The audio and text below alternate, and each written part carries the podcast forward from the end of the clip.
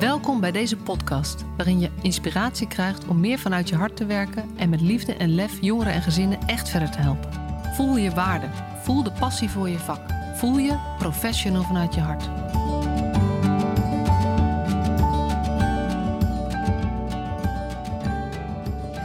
Ja, we zitten klaar voor de laatste podcastopname van dit jaar, van 2021. En ehm, nou, wat een jaar is het wat dat betreft ook weer geweest. Uh, ik had in januari niet gedacht dat, ik, dat het me zou lukken om zo gestaag elke week een podcast te maken. En zulke ontzettend leuke gasten ook in mijn podcast te krijgen. En um, mijn gast van vandaag is ook weer zo'n uh, ontzettend bijzonder iemand. Um, Soede Akjol. Ik ben haar tegengekomen toen ze meedeed in een training die ik in Company gaf bij uh, Jeugdformaat. En um, nou, ik, ik, was aan het vertellen daar over, uh, over de gymmethodiek en dat je vijf stoelen hebt om iemand heen. En dat dat, uh, dat, dat het vijf mensen zijn die het belangrijkste zijn voor iemand, dat dat een beetje universeel is. Um, en dat er heel vaak hulpverleners op die plek zitten. En nou, Soede is, ja, hoe zou ik het beschrijven? Die, die treedt niet zo heel makkelijk meteen op de voorgrond in zo'n groep in ieder geval. Zo heb ik het ervaren. Wij kenden elkaar toen ook nog niet zo goed. Maar zij vertelde in de loop van die dag, uh, naar aanleiding hiervan, zei ze: Ja, eigenlijk, ik ben bij een van de jongeren die ik tegengekomen ben in mijn uh, nog korte, maar wel hulpverleningscarrière, um, ben ik persoonlijk betrokken geraakt. En ik ben echt, nou, ik zit dus op een van die stoelen. Maar ik, ik ben ook echt, um, heb, heb gewoon contact met hem. En het is, ik weet niet, je mag zo meteen zelf woorden eraan geven, want alles probeer ik het te beschrijven. En ik vond het echt zo'n gaaf verhaal van een jonge werker, want Soeda is nu 22, dus ze was nog wat jonger toen, uh, toen dit speelde.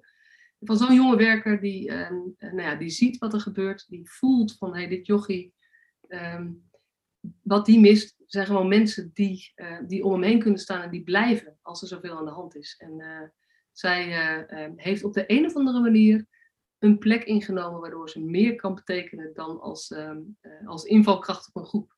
En ik wil heel graag jouw hele verhaal horen. Dankjewel dat je hier bent en welkom Soede. Dankjewel. En heel graag gedaan natuurlijk. Ja, de eerste vraag. Ben jij een professional vanuit je hart? Ja, die vraag kennen we wel inmiddels. Uh, ja, ik ben zeker professional vanuit mijn hart.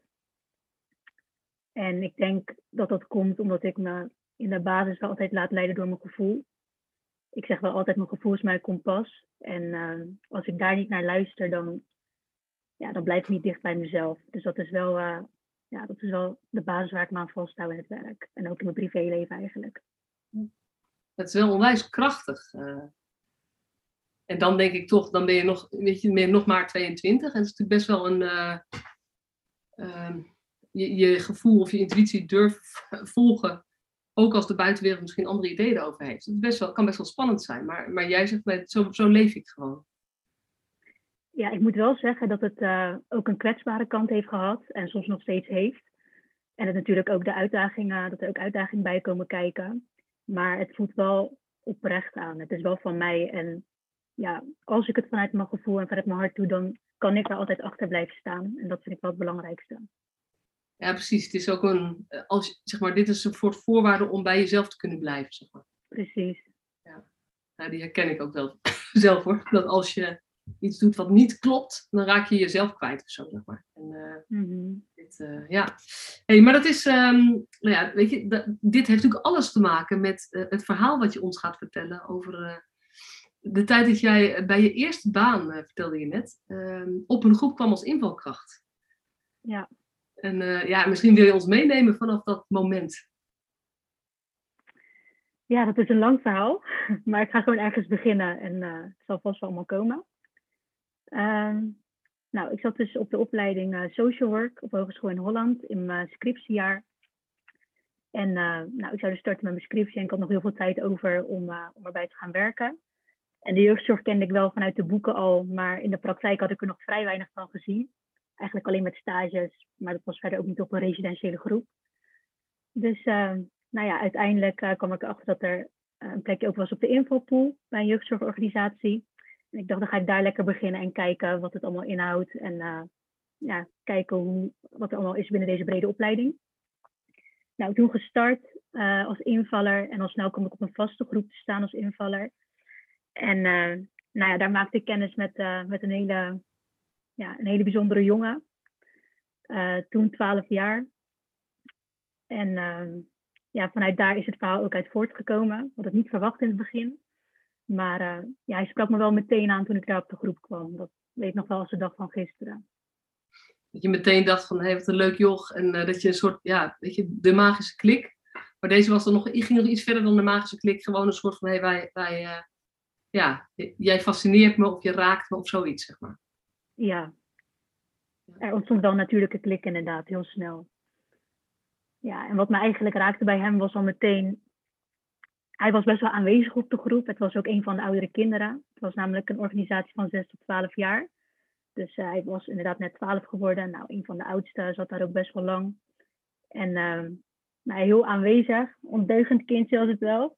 Dat, uh, daar hebben we het soms nog wel eens over. Um, maar ja, vooral die dikke muren die hij om zich heen had gewikkeld. Uh, ja, dat, dat zag je meteen bij hem. En wat hij er dan voor deed uh, om het te laten zien aan de buitenwereld. En hoe hij zich op zijn manier probeert, probeerde te beschermen. Maar dat hij van binnen eigenlijk ook wel heel erg uh, ja, die toenadering opzocht. En ook wel ja, dat, dat, dat kindje in zich had. Dat zag je dan op verschillende manieren en ja, dat pakte mij gewoon bij hem. Ja. En ja, vanuit daar zijn we dan gesprekken aangegaan en zijn we samen dingen gaan doen. En ben ik steeds meer in dat wereldje kunnen kruipen. En hij wat meer in mijn hart. En uh, ja, vanuit daar is het eigenlijk nog gaan lopen. Ja. Want het eigenlijk, wat je beschrijft, is, jij zag, uh, je hebt het natuurlijk over het kind achter het gedrag zien. Uh, maar dit is bij jou, bij deze jongen en bij jou, zeg maar, dat gebeurde gewoon meteen. Je zag meteen van, hé, hey, dit is inderdaad, het is misschien een druk joch waar wel eens over gesproken wordt van dat gedrag van hem is lastig. Maar eigenlijk zag je nou ja, dat jochie wat erachter zat, die dikke muren, en hoe echt hij zijn best deed uh, op een bepaalde manier om maar uh, ook mensen op afstand te houden. Ja. Ja. ja. Dat is wel bijzonder. Dat hij inderdaad, hij zocht dan soort van wel ergens de afwijzing op bij, uh, bij mensen. Maar tegelijkertijd zegt dan ook dat hij heel erg uh, ja, bang was voor die afwijzing. En er ook weer alles aan deed om je juist naar zich toe te trekken. Ja. Dus dat vond ik wel heel bijzonder om mee te maken bij hem. Ja. En, en dit klinkt alsof je dat van een afstandje zag, zeg maar. Ja, dat deed ik eigenlijk ook in het begin. In het begin was het gewoon puur kat uit de boom. En wat gebeurt er nou allemaal? Echt met een, uh, ja, met een blanco blik kom ik dan in. En ja, ik had verder ook geen hulpverleningsgeschiedenis. Dus was echt, er ging een wereld voor mij open. Ik dacht, wat, wonen hier kinderen? En wonen ze dan niet meer thuis? En wat doen ze hier dan de hele dag? Dus was echt gewoon kijken in het begin. En toen, ja, dan rolt alles wel. Maar ik denk dat ik daardoor wel uh, ja, heel veel ben kunnen tegenkomen. En jullie raakten, zeg maar, nou ja, jullie ontwikkelden echt een, uh, nou, meer dan gewoon een werkrelatie, maar er ontstond echt gewoon een band. En dat je zegt, hij, komt ook steeds, hij kwam steeds verder in mijn hart. En wat gebeurde er toen? Um, ik had eigenlijk in de tussentijd, ik merkte wel dat hij, hè, hij had wel een bijzonder plekje bij mij, maar ja, er waren ook heel veel andere jongeren waar je natuurlijk mee bezig bent. Je bent een duizendpoot op de groep. Maar pas toen ik wist dat, uh, ja, dat ik ergens anders zou solliciteren, dus van baan zou veranderen, en toen het einde in zicht kwam, toen, toen voelde ik hier iets en ik dacht, hé, wat is dit, zeg maar, wat ik voel? Ik, ik kon het niet echt een naam geven. En uh, nou ja, toen had ik een afscheidsdatum gepland, dus ik kwam op de groep. En ik merkte eigenlijk dat, uh, dat het heel veel met mij deed dat ik, dat ik hem niet meer zou zien. En dat ik niet meer zou weten van, maar hoe gaat het dan straks met jou op school? En ga je je relatie nog met je netwerk uh, kunnen oppakken? En hoe gaat het zeg maar verder met jou? En hoe zou het met jou gaan als jij straks 17 of 18 bent? En toen merkte ik eigenlijk ja, vanuit, vanuit binnen zeg maar, dat, ik dat, dat ik daar heel graag bij wilde zijn. En vond ik het heel jammer dat ik het daarbij moest laten, puur omdat ik ontslag had genomen toen. Dus uh, toen ben ik bij collega's ben ik dat gaan rondvragen van joh, en kan je inderdaad nog contact houden als je hier weggaat en hoe zit dat dan? En toen zei er iemand van, hè, er is ook een project vanuit hier dat je, uh, dat je als vrijwilliger kan betrekken bij jongeren die dan weinig duurzame relaties hebben in hun leven, die ook niet heel veel contact hebben met het netwerk. En dan kan je. Wat, want dat was zo bij hem. Hij had weinig andere mensen om zich heen. Ja, klopt. Hij had wel een, een groot gezin, maar ja, daar was helemaal geen contact mee. Uh, dus hij had eigenlijk niemand, vrijwel niemand op zich heen staan buiten hulpverleners om. Dus ja, dat was uh, voor mij een soort bevestiging van oké, ik ga er achteraan even kijken wat ik hierin kan gaan doen. Dus ik ben met mijn 20-jarige kom ik daar zo aan, joh, dit is uh, mijn plan en dit zou ik heel graag willen en is dat mogelijk? Nou, toen ben ik het eerst bij hem gaan vragen. Van, dan ging ik naar zijn kamer en dan hadden we ook instopmomentje. En toen zei ik van, joh, nou, ik ga dus weg en uh, ik zou het heel leuk vinden als ik jou hierna nog kan blijven zien. Hoe zou jij dat vinden? En als je het niet goed vindt, als je dit gewoon oké vindt en je zegt van, joh, het is leuk als je af en toe langskomt op de groep, dan is dat ook prima. Maar uh, ja, laat maar weten hoe je daarin staat. En toen, ja, zijn eerste reactie was echt van, uh, zo verbaasd van, Hè, wilt u dat echt voor mij gaan doen, Soede? Wilt u echt tussen alle kinderen hier? Wilt u dat dan naast uw werk, gewoon zeg maar niet als werk, maar in uw eigen situatie, wilt u dat gaan doen? Helemaal verbaasd. Dus ik zo, uh, ja, nou, ik zou het heel leuk vinden. Nou, ging hij ook mee akkoord. Dus toen ben ik het uh, op de mail gaan zetten en uh, nou, naar de afdelingscoördinator van, joh, kunnen we dit ergens oppakken? Ik heb geen idee hoe. Ik weet alleen dat ik het wil. Ik weet niet hoe ik het moet doen. Ik weet niet wat ik moet doen. Ik weet niet wie ik moet hebben. Maar ik weet wel dat ik het wil. En toen is zij mij gaan verbinden met gedragswetenschapper en uiteindelijk ook jeugdbeschermer. En ja, heel veel mailcontact gehad toen. Nou, ik was toen weg. En uh, toen leek het een beetje op gang te komen. En toen werd hij ineens uh, werd hij gesloten geplaatst na twee weken. Ehm, nou, toen wist ik eerst niet waar hij zat. Dus ja, het was een soort van verstoord op dat moment. Het, liep allemaal een beetje. En hij ja, had daar ook een verwachting in. En eh, toen werd het allemaal afgekapt. En ehm, ja, moest ik hem even laten, omdat ze wilden kijken hoe hij zich zou ontwikkelen verder en of ik in een plaatje zou passen. En ja, in de hulpverleningswereld kost allemaal alles heel veel tijd, dus inmiddels waren er ook een paar maanden voorbij. Kreeg een mailtje dat hij werd overgeplaatst naar de andere kant van Nederland, samen met zijn broertje. Um, dus ja, ik wist niet waar hij zat, ik wist niet hoe het met hem ging. En ik had eigenlijk uh, van hem bijna elke dag zien, had ik helemaal geen contact meer met hem. En dat deed wel wat met mij dat vond ik wel heel lastig om, uh, om met dat gevoel om te gaan en dat een plekje te geven. En is het dan zo dat, dat um, want je, weet je gaat zeg maar, vertelt snel, ik, ik neem even contact met die afdelingscoördinator op, dit wil ik gewoon. En vervolgens komt het in een soort van systeemwereld terecht, waarin de afwegingen gemaakt worden of dit mag of niet, zeg maar. Um, en die maanden gaan, gaan inderdaad gewoon heel snel voorbij. Dat snap ik ook goed wat je zegt. Maar um, uh, hoe, ja, hoe moet ik dat zeggen? Hoe, hoe doe je dan, weet je, je kon hem ook geen kaartjes sturen of zo. Je wist gewoon niet waar hij was.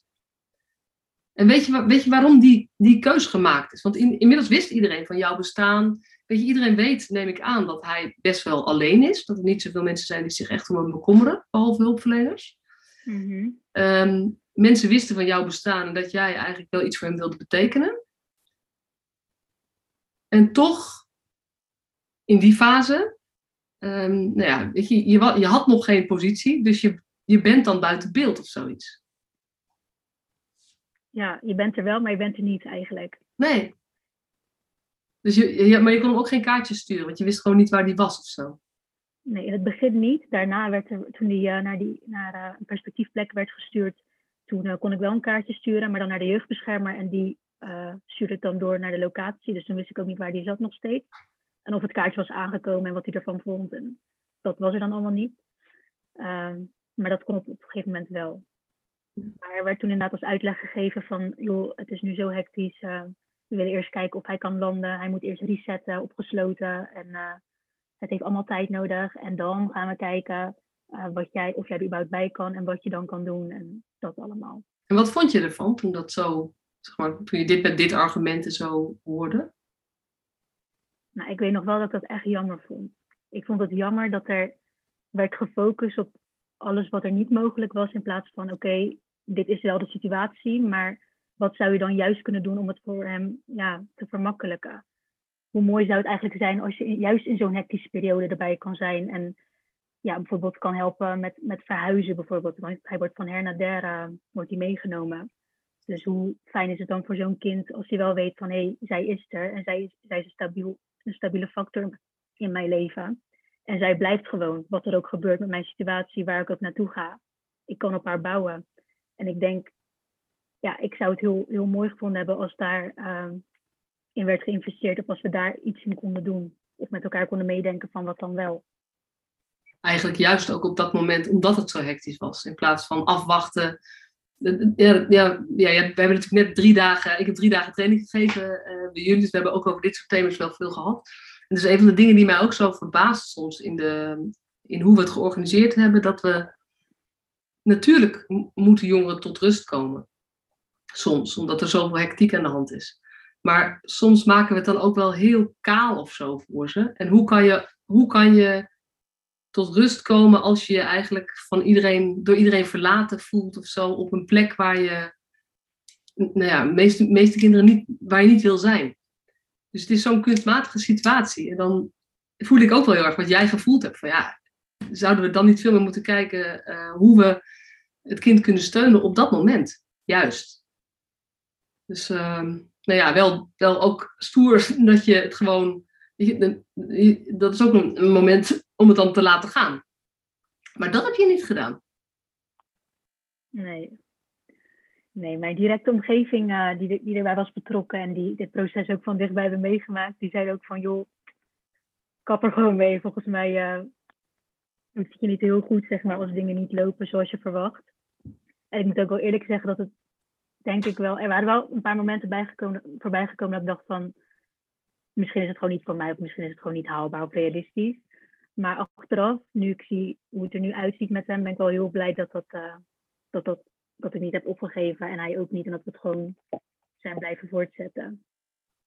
Ja. Maar het was, uh, nee, het was niet makkelijk. Nee, want hij, hij zat die perspectief biedende plek. Toen mocht je weer een kaartje sturen via de jeugdbescherming. Toen was je ook weer in contact met de jeugdbeschermer. Ja. En hoe is het toen verder gegaan? Um, nou, daarna heb ik dus een kaartje gestuurd en uh, nou, dan wacht je af en toe op een reactie. Nou, soms stalkte ik de jeugdbeschermer ook van, joh, hoe gaat het nu en wat kan ik wel doen en wanneer kan ik wel langs gaan. En uiteindelijk was zijn verjaardag in zicht, vier maanden later. Dus vier maanden hadden we echt uh, helemaal geen contact, behalve mijn kaartje dan.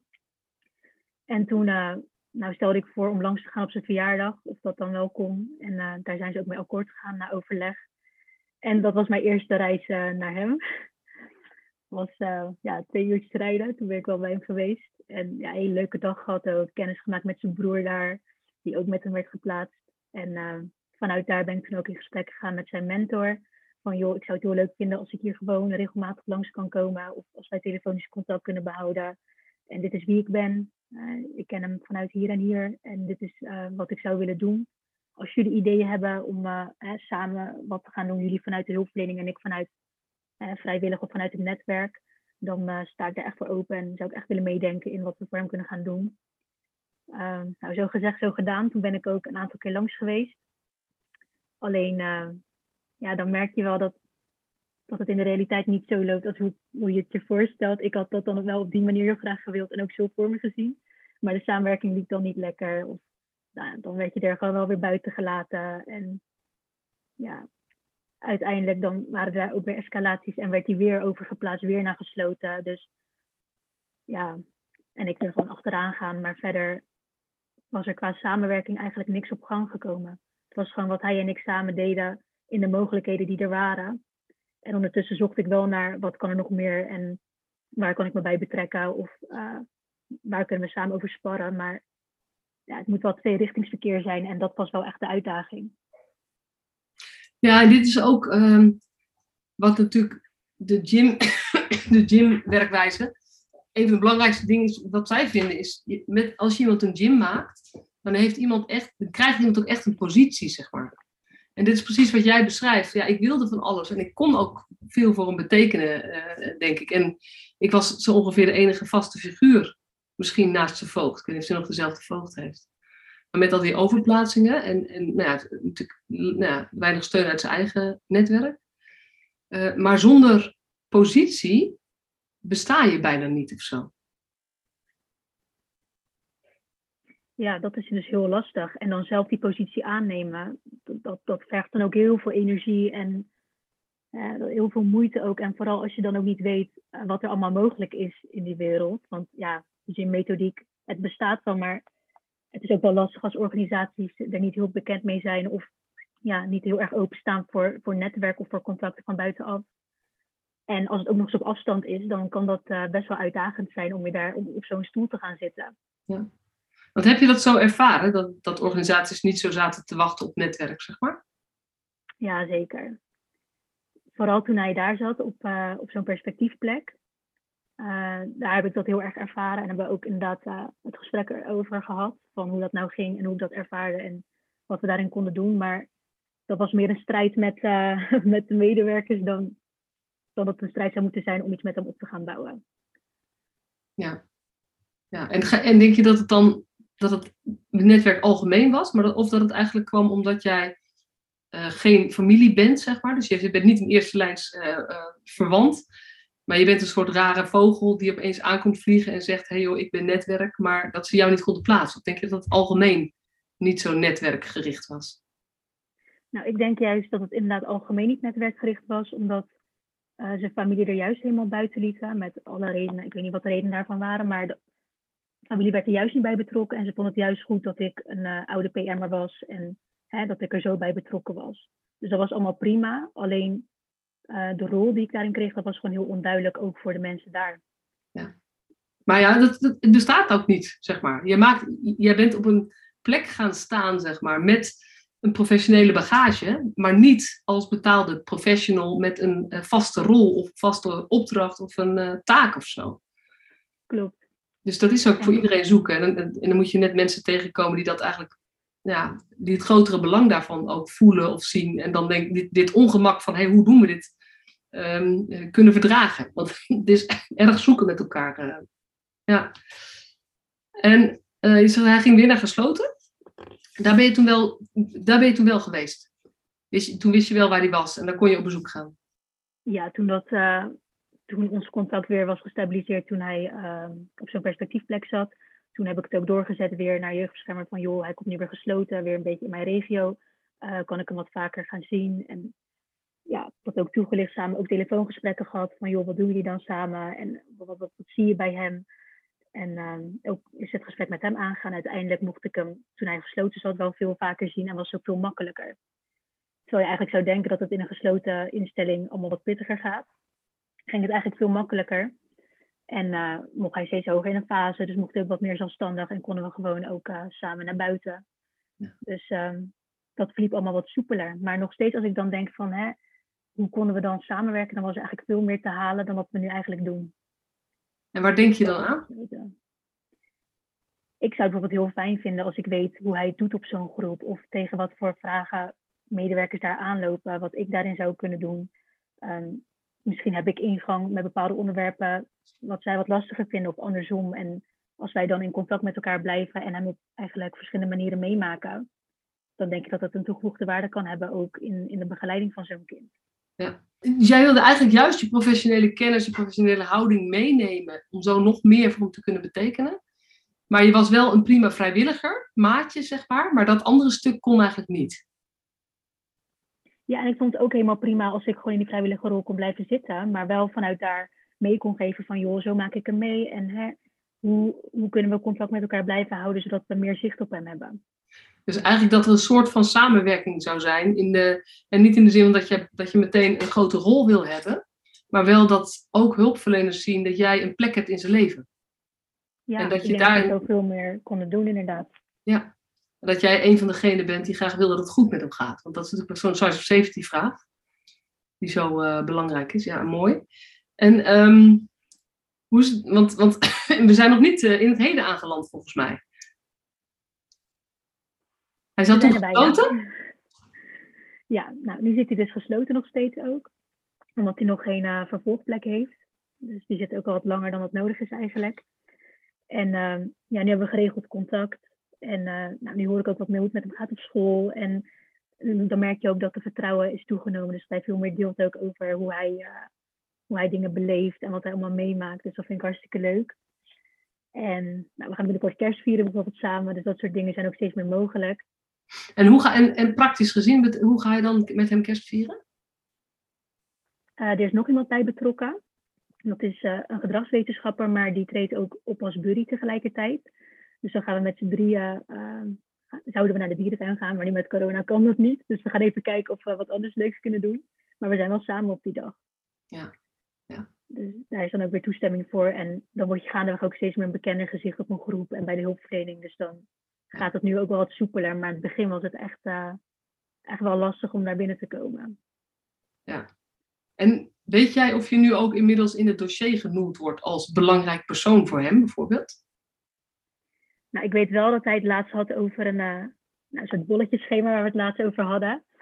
Uh, dat hij dus zijn netwerk op papier moest zetten in een tekening. En toen zei hij van, uh, nou, ik heb hem er wel opgezet hoor. En ik heb hem wel dicht bij mezelf gezet. Dus weet je wel, dat. Dus dan merk je wel dat, dat, dat je een plekje krijgt in zijn leven. En dat hij dat ook steeds meer, ja, een plek kan geven. En wat beter begrijpt ook wat ik kom doen. Want hij was in het begin ook van, ja, maar hoe moet ik jou dan voorstellen? En hè, wat ben je dan eigenlijk van mij? Want eerst was je mijn PM'er, maar wat is het nu dan? Als mensen het vragen, weet ik niet wat ik moet zeggen. En ik weet eigenlijk niet zo goed wat, met wat ik naar je toe kan komen en wat ik van je mag verwachten. En dat is nu wel allemaal wat meer op zijn plek gevallen, naarmate we elkaar steeds meer zien en spreken en dat soort dingen ook naar elkaar uitspreken. Ja. Dan uh, ja, is het balletje gaat gaan rollen eigenlijk. En hoe, hoe, hoe stelt hij jou nu voor? En hoe stel jij hem, zeg maar, hoe vertel je over hem? Hoe noem je hem dan? Nou, ik noem hem gewoon uh, ja, mijn sidekick. Zo noem ik hem dan, want dat, zo heette dat project toen ook. En als ze dan vragen wat is dat, dan zeg ik ja, nou het is een, uh, een heel bijzonder kind die ik ben tegengekomen op mijn werk en die een plekje heeft gekregen in mijn hart en in mijn leven nu. Dus uh, dat, dat is hij van mij. En als hij me dan moet voorstellen, dan zegt hij ja. Eerst had hij echt van, moet ik zeggen dat je mijn zus bent of zo? Ik weet niet hoe ik je moet noemen. en nu zegt hij van, nou, het is een vrijwilliger die in mijn leven zit en met wie ik het contact blijf houden. Zolang als dat, dat nodig is. Zolang als dat dat, zolang als we dat willen. Dus. Ja. Leuk hoor. En um, weet je, hij zit nu gesloten, dus de, de, mogelijkheden zijn nog beperkt. Maar hoe kijk jij, je kan niet helemaal voorspellen, maar als je gewoon naar zelf kijkt, hoe zou zich dit kunnen ontwikkelen, denk je? Tussen ons bedoel je? Ja. ja. Nou, ik hoop voor hem dat hij wel op een perspectiefplek terecht kan komen na een heel leven vol met hulpverlening. Dat hij wel stabiliteit heeft. Um, en dat we dan vanuit daar een stabielere plek in, in elkaars leven ook kunnen krijgen en veel meer met elkaar kunnen delen qua momenten. Maar stel je je dan voor ook dat hij eh, zeg maar op, bij jou, straks bij jou thuis komt uh, en dat jullie gewoon, uh, weet je, nu is het dan samen kerstvieren, is nog helemaal georganiseerd, zeg maar. Maar als, hij, als, hij, als dat beter gaat met hem en um, uh, dat je, zeg maar, dat, ja, ik weet niet of je het kerst viert thuis, maar laten we dan een ander feest noemen. Maar dat je op zo'n dag gewoon hem mee zou nemen naar je familie. Is dat een beetje hoe jij, de hoe jij het in de toekomst mogelijk zou zien? ja, dat is ook iets wat we wel eens bespreken. Van joh, in, uh, in je verjaardagen dan en suikerfeest en zo, dat vieren wij dan wel. En dat, hij is wel iemand die ik wel zo in mijn gezin zou zien langskomen. Zij weten er ook van dat hij er is. En uh, ja, iedereen weet dat wat zijn plek in mijn, wat zijn rol in mijn leven is. Dus hij heeft straks ook wel, als het kan, natuurlijk wel letterlijk een plekje ook hier. Ja. En heb je dan ook, heb jij ook weer contact met zijn andere netwerk, dus familie of, of ouders, of, en, en weten die bijvoorbeeld van jou bestaan? Ze weten wel van mij bestaan, degene die er nu wat meer bij zijn betrokken. Maar dat is ook pas sinds heel kort, omdat zij heel lang uh, niet heel duidelijk in beeld waren. Ja. Maar nu dat uh, tussen hun ook steeds meer wordt hersteld, uh, ja, weten ze ook dat ik hem af en toe kom ophalen en dat we wat leuks doen samen. En ja, ze weten wel wie ik ben, maar we hebben elkaar nog niet persoonlijk ontmoet. Zou je dat willen? als dat op een duur kan, dan sta ik er zeker voor open. Ik denk dat het voor hem ook uh, heel fijn is als zeg maar, verschillende personen uit zijn netwerk elkaar kennen en uh, ja, weten wie wie is. Ja. ja. Ah, ik vind het wel echt een. Um, ik was toen al onder de indruk en nu hoor ik nog wat meer uh, ervan. Ik, ben wel gewoon, ik vind het echt een stoer verhaal. Weet je, en natuurlijk denk ik ook ergens van, goh, maar je bent al zo jong, je komt een kind tegen en dan uh, duik je erop, zeg maar. En tegelijkertijd denk ik, ja, weet je, um, je, je hebt je ook verbonden aan een kind die weinig mensen heeft met wie die, die zich met hem verbonden voelen of zo. Dus dat, je geeft hem zo'n groot geschenk. En wij maken dat als hulpverlening soms ontzettend ingewikkeld. Ja, dat is wel heel herkenbaar wat je vertelt. En snap je ook, um, je, zit natuurlijk ook aan de andere kant. Je bent nu PM'er bij uh, uh, de andere organisaties. Um, dat, dat was niet uh, jeugdformaat, maar nu werk je bij jeugdformaat. maar maar snap je vanuit de positie van PM'er dat ze niet zo goed wisten wat, wat ze met je aan moesten? Of misschien nog soms niet zo goed weten wat ze met je aan moeten? Ja, vanuit, vanuit die stoel dan zie je het wel. Want nu je ook te maken hebt met jongeren is het wel heel lastig om te kijken van... Hè, je moet er wel in investeren om te achterhalen wie er in iemands netwerk staan en wie er belangrijk zijn voor de jongeren. En als de jongere dat lastig vindt ook om aan te kaarten, dan vraagt dat meer van een PM'er om, om dat in kaart te brengen. Dus ja, ik denk, ik snap zeker dat dat wel lastig was, maar nu ik er zelf ook weer in werk, zie ik wel dat er mogelijkheden zijn en ja, dat je ook wel zelf stappen moet zetten om dat voor elkaar te krijgen voor zo iemand. Wil je daar eens wat is. Ja, precies, in die, die samenwerking. Ik, ik zeg, uh, een van mijn, uh, ik, ik, heb nog geen podcast opgenomen, ik zou eens een podcast willen opnemen van uh, laten stoppen met betrekken van het netwerk. Omdat betrekken echt zoiets heeft van wij bepalen wat, hoe en samenwerken is gewoon veel meer ehm, gezamenlijk of zoiets. En, ehm, wat voor mogelijkheden zie jij die, um, waarvan je denkt, nou, daar kunnen we nog veel meer uithalen dan, dan ik nu zie gebeuren binnen onze, uh, binnen onze residenties?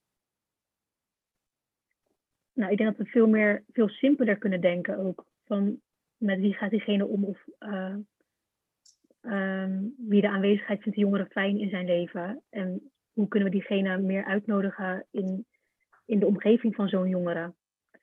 En dat het eigenlijk best wel, ja, best wel simpele dingen zijn. Zeg maar. Kleine dingen zijn best wel grote dingen, merk ik. En uh, dat we daar meer in kunnen investeren om, ja, om de jongeren ook echt te stimuleren om, om het netwerk ja, in zijn omgeving te, te houden. Ja, en wat voor simpele dingen denk jij dan aan? Nou, bijvoorbeeld uh, uitnodigen voor avondeten op de groep. Uh, moet hij wat doen? Moet hij verhuizen op zijn kamer? Of moet hij dingen verbouwen? Joh, roep lekker degene die je wil roepen. En doe het lekker samen met z'n allen. Uh, gewoon echt met die stimulatie van, joh, het is mogelijk. Hè, dat je ook wel een, een optie laat zien en ruimte creëert voor, voor jongeren om dat ook te vragen aan je.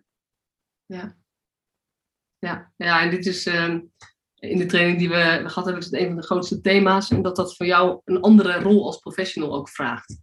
Namelijk niet automatisch gaan doen wat je, waarin je, waarin je kunt helpen bijvoorbeeld zo'n kamer opruimen of, of her, op anders inrichten.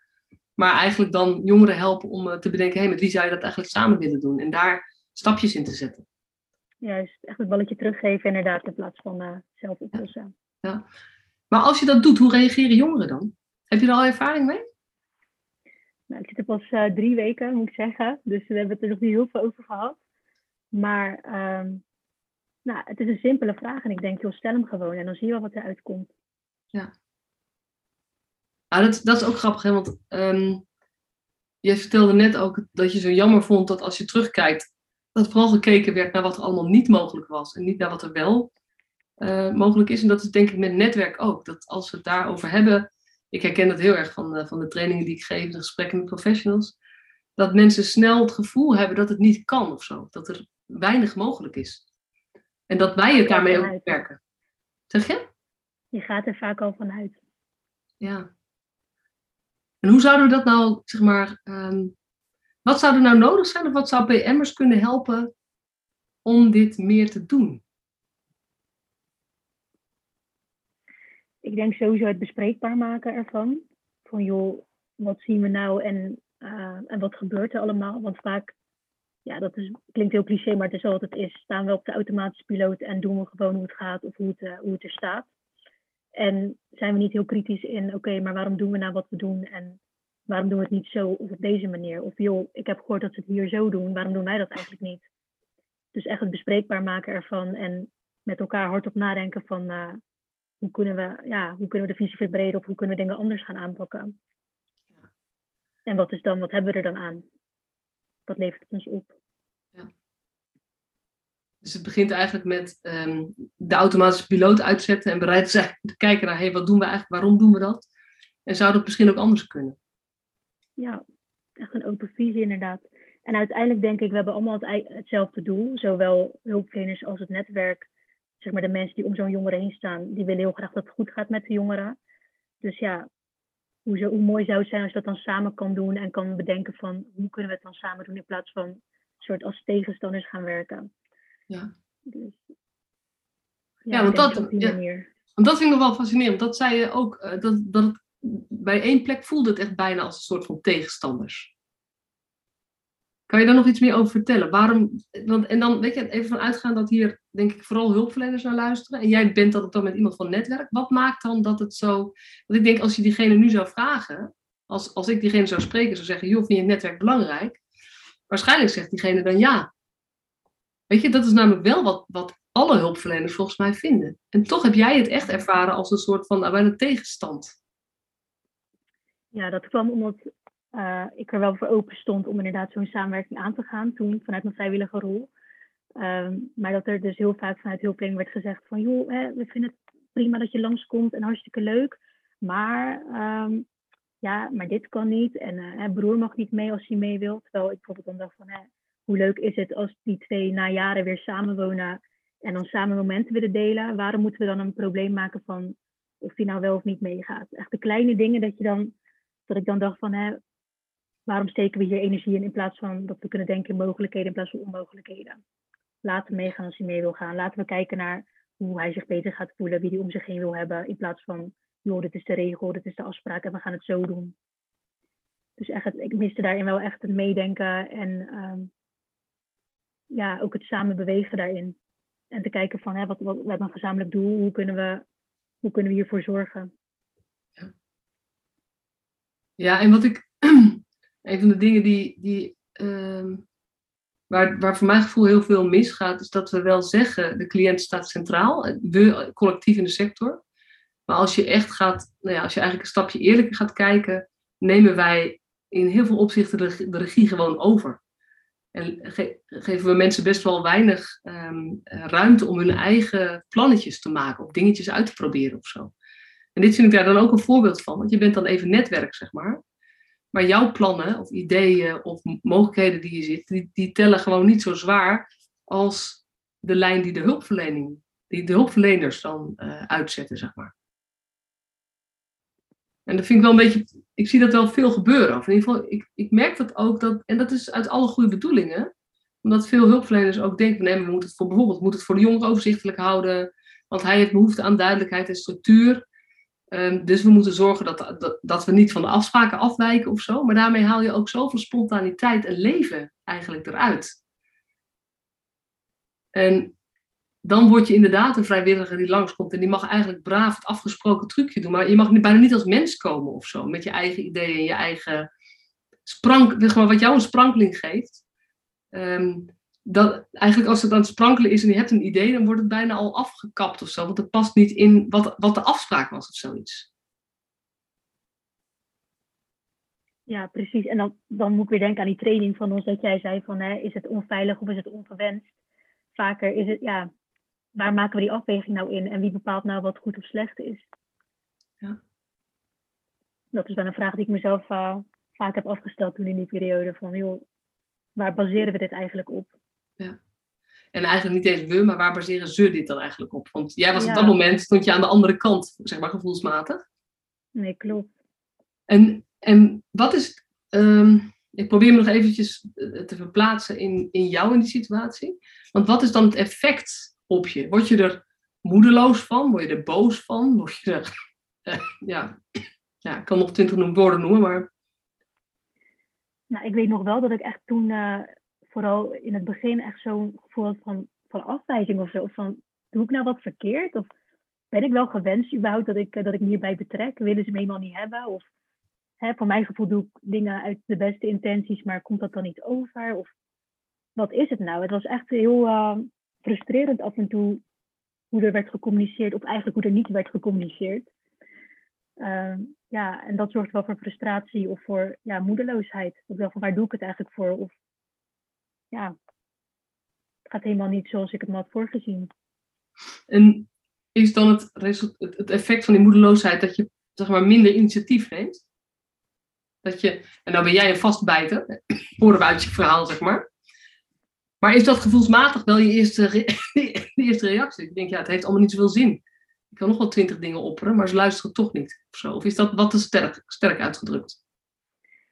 Um, nou, ik moet wel zeggen dat ik ik heb wel momenten gehad dat ik dacht van, zo gaan we weer. Moet ik weer nu een heel mailcontact aangaan om, om iets simpels voor elkaar te krijgen. Of hè, om gewoon even lekker langs te komen. Maar dan had ik weer gesprekken met hem en dacht nee, ik weet waar ik het voor doe. Joh, ik ga er gewoon voor. En ik blijf ze gewoon lekker stalken. Ik blijf gewoon bellen totdat, uh, totdat ik duidelijkheid heb. Gewoon wel zelf heel veel initiatief nemen. Maar ik moet wel zeggen dat het wel uh, veel meer tijd en energie vergt dan dat eigenlijk nodig zou moeten zijn. Ja, en, en dat bij jou was het een heel erg bewuste keuze om dit te gaan doen en je wist waarom. Ehm, dus je, je ging ook ver, maar, maar als ik me dan verplaats in een ouder of een tante of iemand die zelf uh, misschien meer andere dingen ook aan zijn hoofd heeft. En dit is wel je kind of je neefje ehm, waar je wat mee wil, maar je hebt ook gewoon heel veel eigen dingen aan je hoofd. En dit is waar je dan tegenaan loopt. Dan kan ik goed voorstellen dat mensen uh, afhaken. En nou ja, dan hoor ik eigenlijk alweer het, zeg maar, het, dossier lezen, uh, ouders zijn niet betrokken of zo, zeg maar. Dat dat, dat dan het stempel is wat deze ouders krijgen. Terwijl het ook te maken kan hebben met het tegen een soort van muur oplopen. Waar, en dat, dat, daar doe je drie keer je, je, best voor, maar op een gegeven moment kom je er uh, gevoelsmatig niet zo goed doorheen of zo. Klopt. En Marcia, ik moet zeggen, ik was tegelijkertijd achteraf dan wel heel blij ook wel met deze ervaring. Ook met de dingen die minder goed liepen. Want hierdoor besefte ik wel heel goed hoe inderdaad ouders zich kunnen voelen hierin. En zeg maar, normaal dan leer je natuurlijk wel op school en ook in de praktijk van oké, nou ouders hebben zo'n positie. Maar toen ik soort van beetje in zo'n netwerkstoel zat, dacht ik wel van zo, als ik me al zo voel, zou dan zo'n moeder zich moeten voelen? Of een vader, of een zus, of een tante. Als een kind wordt weggehaald en hij wordt kilometers verderop geplaatst en je hoort zo weinig, je kan zo weinig, ja, hoe moet je je dan wel niet voelen? Ja. Dus dat heb ik er wel echt uit kunnen halen en ben ik ook heel dankbaar voor, want dat helpt mij ook nu in mijn rol als PM'er weer. Um, maar ja, dat kon ik wel heel goed voorstellen toen. Ja. ja. En ook een stukje rouw eigenlijk kwam er ook wel bij kijken als je ineens geen contact meer hebt.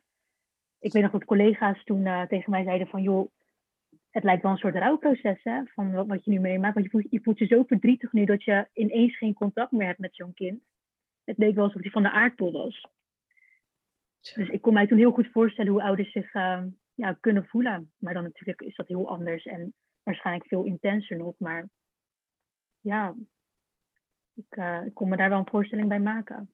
Ja, ja dit is weet je, ook zoals je dat dan beschrijft. Dat opeens zeg maar, zo'n kind uit je leven gerukt wordt en ergens neergezet wordt en je weet dan niet waar die is. Weet ik dit ook te denken, er zijn natuurlijk geheime plaatsingen. Die zijn er niet voor niks. Maar als ik dan toch verplaats in hoe dat voor ouders moet zijn, of soms dan niet eens voor ouders, maar dan voor andere belangrijke mensen. Want er kan een reden zijn dat het voor de ouders geheim is, maar dat betekent dat het ook voor, voor de omgeving geheim moet zijn. Er zal maar een tante zijn die eigenlijk denkt, ik snap waarom het geheim moet zijn, maar ik wil zo graag jou tot steun zijn. Die loopt ook hier tegenaan. Mm dus, uh, ja. ja, ik vind het echt een ontzettend mooi verhaal. Heb jij in het begin ooit getwijfeld, hey, is het wel oké dat, ik, dat ik zoveel voel voor dit jochie? Ja, ik vond het wel heel lastig om, uh, om het een plekje te geven. En ook als het dan ging over afstand en nabijheid, hè, dan werd dat wel uh, ter sprake gebracht op de werkvloer. Toen, ja, vooral in het begin, toen ik uh, er nog net in zat, dacht ik wel van, oh, is dat dan verkeerd inderdaad dat ik dit voel? Of mag dit wel? En is het wel professioneel dat ik, dat ik er zo in sta? Maar achteraf denk ik wel juist dat, dat, dat het echt een gave is. En ja, ik voel me ook wel heel gezegend dat ik dit kon voelen bij iemand. En dat ik zo'n kind een plekje in mijn hart heb kunnen geven. En ook een plekje in zijn leven heb kunnen krijgen. Dat, ja, dat is echt een cadeautje. Dus daar ben ik echt, uh, echt wel heel blij mee dat het zo, zo is gelopen. En vind ik ook eigenlijk dat. En wat is professioneel zijn? Is professioneel zijn je houden aan de richtlijnen en protocollen? Of is dat ook een stukje van jezelf kunnen laten zien en kunnen laten zien van dit voel ik voor jou en dit durf ik je ook terug te geven. Dit durf ik je ook te laten zien. Dus ja, voor mij is dat, is dat professional zijn. En als ik het dan zo vanuit dat invalshoek bekijk, dan, dan denk ik dat ik het heel goed heb gedaan op mijn, op mijn twintigste. En ben ik ook heel trots dat we het uh, zo ver hebben kunnen schoppen samen.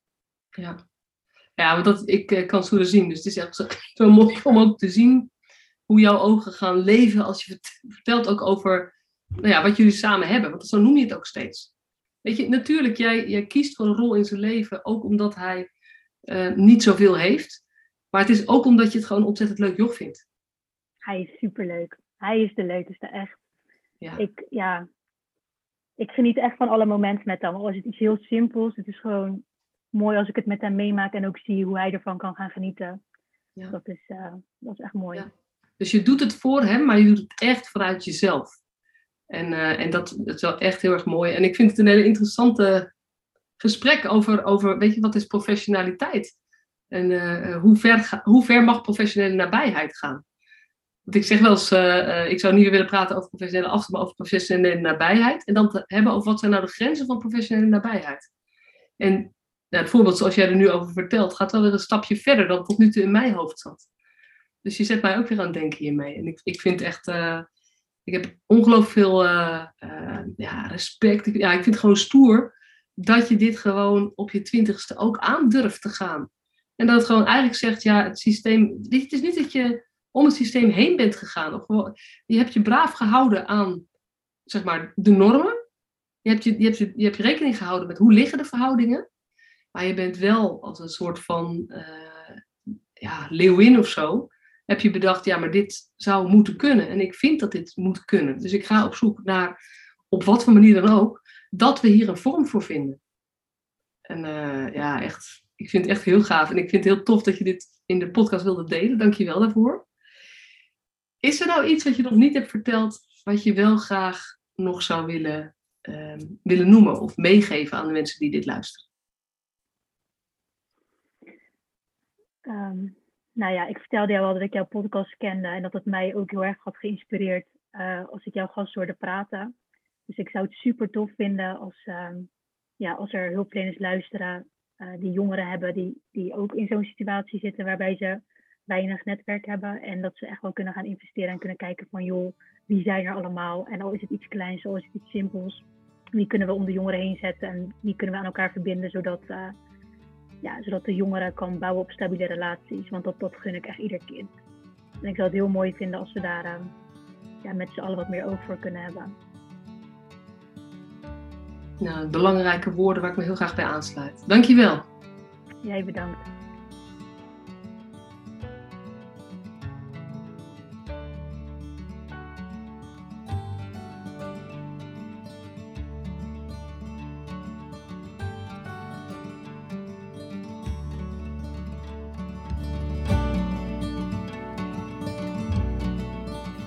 Superleuk dat je weer luisterde naar deze podcast. Dankjewel. Nog even kort een paar belangrijke dingen. Ten eerste, het is mijn missie dat de jeugdhulp weer een sector wordt waarin bevlogen, liefdevolle professionals jongeren en gezinnen echt verder helpen. Daarom maak ik deze podcast voor jou. Wil jij deel uitmaken van deze beweging van Professional vanuit je hart, waarin professionals elkaar steeds opnieuw inspireren? Begin dan met het lezen van mijn boek. Je kunt de eerste hoofdstukken helemaal gratis lezen. Ga naar professionalvanuitjehart.nl/slash boek. Ten tweede, wil je alle podcastafleveringen overzichtelijk onder elkaar? Abonneer je dan op deze podcast. Klik in je podcast-app op de button subscribe of abonneren.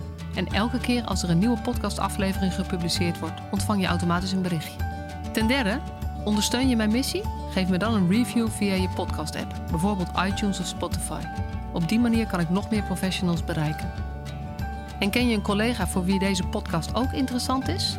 Dan zou het super zijn als je hem of haar de podcastaflevering doorstuurt. Bijvoorbeeld door de link te kopiëren via Spotify. Ik vind het altijd heel leuk om berichtjes te ontvangen van luisteraars om te horen wat je van een podcast vindt, of als je misschien vragen of suggesties hebt. Of als een aflevering je een bepaald inzicht heeft gegeven of er iets in beweging is gekomen.